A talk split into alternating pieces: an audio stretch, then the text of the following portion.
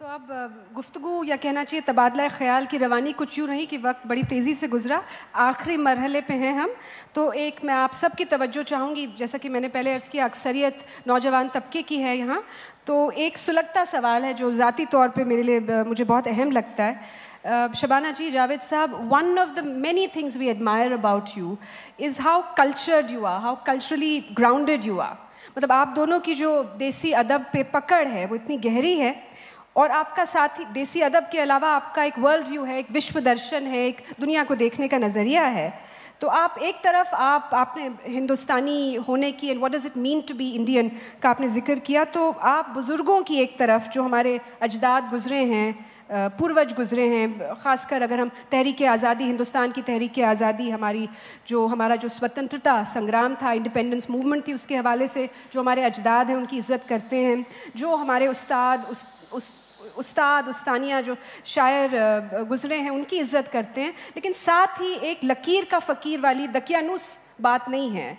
वो you know blind faith नहीं है। तो ये बड़ा, मेरे ख्याल से बड़ा दुर्लभ संयोग है, बड़ी नायाब ये आमेजिश है एक तरह की, इस तरह की सोच की।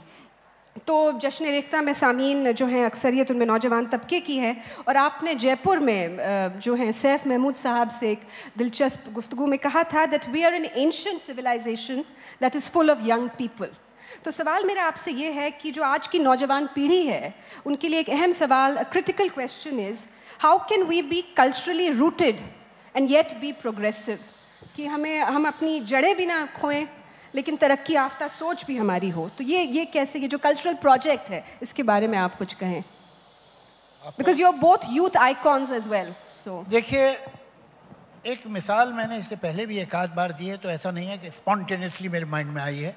ये बात मैं पहले भी कह चुका हूँ एक आध बार। और ये इसलिए कह देना चाहिए कि आजकल हर चीज़ जो है वो यूट्यूब पे आ जाती है। तो अभी मैं ज़ाहिर करूँ अभी मैंने सोचा है तो पकड़ा जाऊँगा। तो बेहतर है बता ही दो।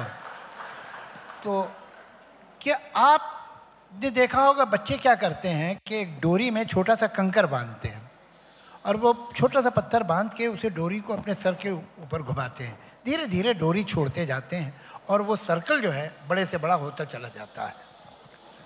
ये पत्थर जो है, ये रिवोल्ट है। वो दूर जाना चाहता है। ये डोरी जो है, ये ट्रेडिशन है। वो उसे रोकती है। अगर आप डोरी तोड़ देंगे तो पत्थर भी गिर जाएगा। अगर आप पत्थर निकाल देंगे तो डोरी इतनी दूर तक जा ही नहीं सकती। ये दोनों चीज़ें चाहिए। हम अपनी ट्रेडिशन को तोड़े नहीं, लेकिन उसे, जिसे कहते हैं अंग्रेज़ी में आजकल पुशिंग द एनवलप वो होता रहे। धीरे धीरे उसे धकेलते रहो आहिस्ता आहिस्ता आगे बढ़ाते रहो। जो चीज़ें कमज़ोर हैं, ख़राब हैं जो पत्ते सूख गए हैं, वो डाली से गिरते रहें। और जो नए पत्ते हैं, उनको इजाज़त दीजिए कि वो उभरें, उनकी नशो नुमा हो, नई नई, और आहिस्ता आहिस्ता आगे बढ़ते रहें। दोनों चीज़ें चाहिए हमें। एक से काम नहीं चलेगा। जिस तरह पेड़ जो है, उसे जड़ें भी चाहिए और शाखें भी चाहिए। पेड़ सिर्फ़ जड़ नहीं होता है। पेड़ सिर्फ़ शाख नहीं हो सकता। और जितना ऊँचा पेड़ जाएगा जितना वो फैलेगा, उतनी ही उसकी जड़ें गहरी होनी चाहिए, वरना वो डिसबैलेंस होके गिर जाएगा।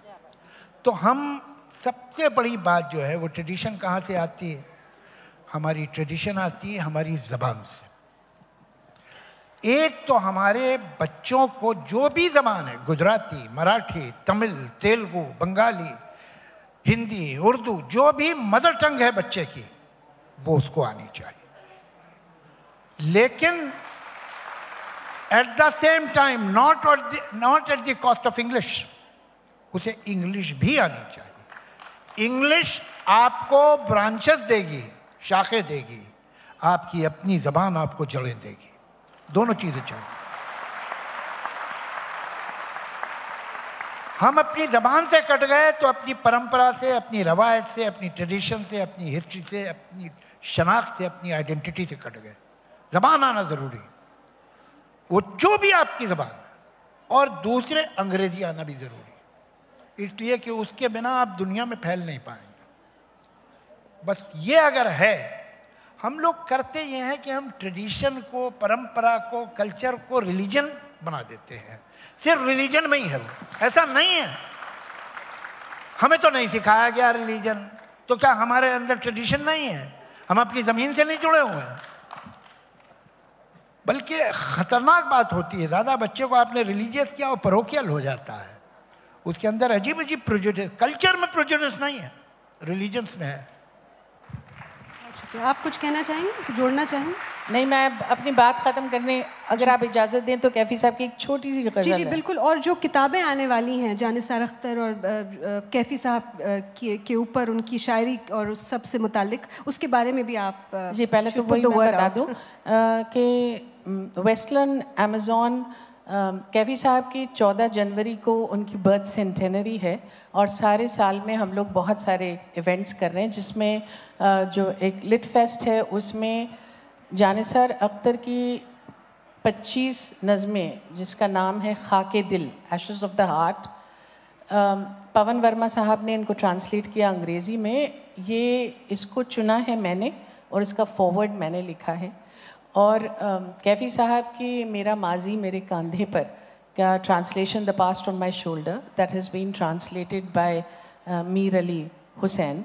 तो ये जो हैं एक दो किताबें गिफ्ट पैकेट के तौर पर रिलीज़ होने वाली हैं। तो I am very happy about that उसमें बहुत ही नायाब तोहफा होगा उसमें फॉरवर्ड जावेद साहब ने लिखा और उसकी उसकी जो लिस्टिंग है वो भी जावेद ने ही की है उसका सिलेक्शन तो आजकल जो है इन्वायरमेंट की हम लोग बात करते हैं। आज से बहुत साल पहले कैफ़ी साहब ने ये गज़ल लिखी थी जो मुझे बहुत पसंद है, बहुत सादा ज़बान में। अगर आप इजाज़त दें तो मैं इसको सुनाना चाहूँगी। जी। शोर यूँ ही न परिंदों ने मचाया होगा। शोर यूँ ही न परिंदों ने मचाया होगा। कोई जंगल की तरफ़ शहर से आया होगा। पेड़ के काटने वालों को ये मालूम तो था। पेड़ के काटने वालों को ये मालूम तो था, जिस्म जल जाएँगे जब सर पे न साया होगा। अपने जंगल से जो घबरा के उड़े थे प्यासे, अपने जंगल से जो घबरा के उड़े थे प्यासे, हर शराब उनको समंदर नज़र आया होगा। बिजली के तार पे बैठा हुआ तन्हा पंछी बिजली के तार पर बैठा हुआ तन्हा पंछी सोचता है कि वो जंगल तो पर आया होगा। शोर यूँ ही न मरिंदों ने मचाया होगा। कोई जंगल की तरफ़ शहर से आया होगा। बहुत शुक्रिया।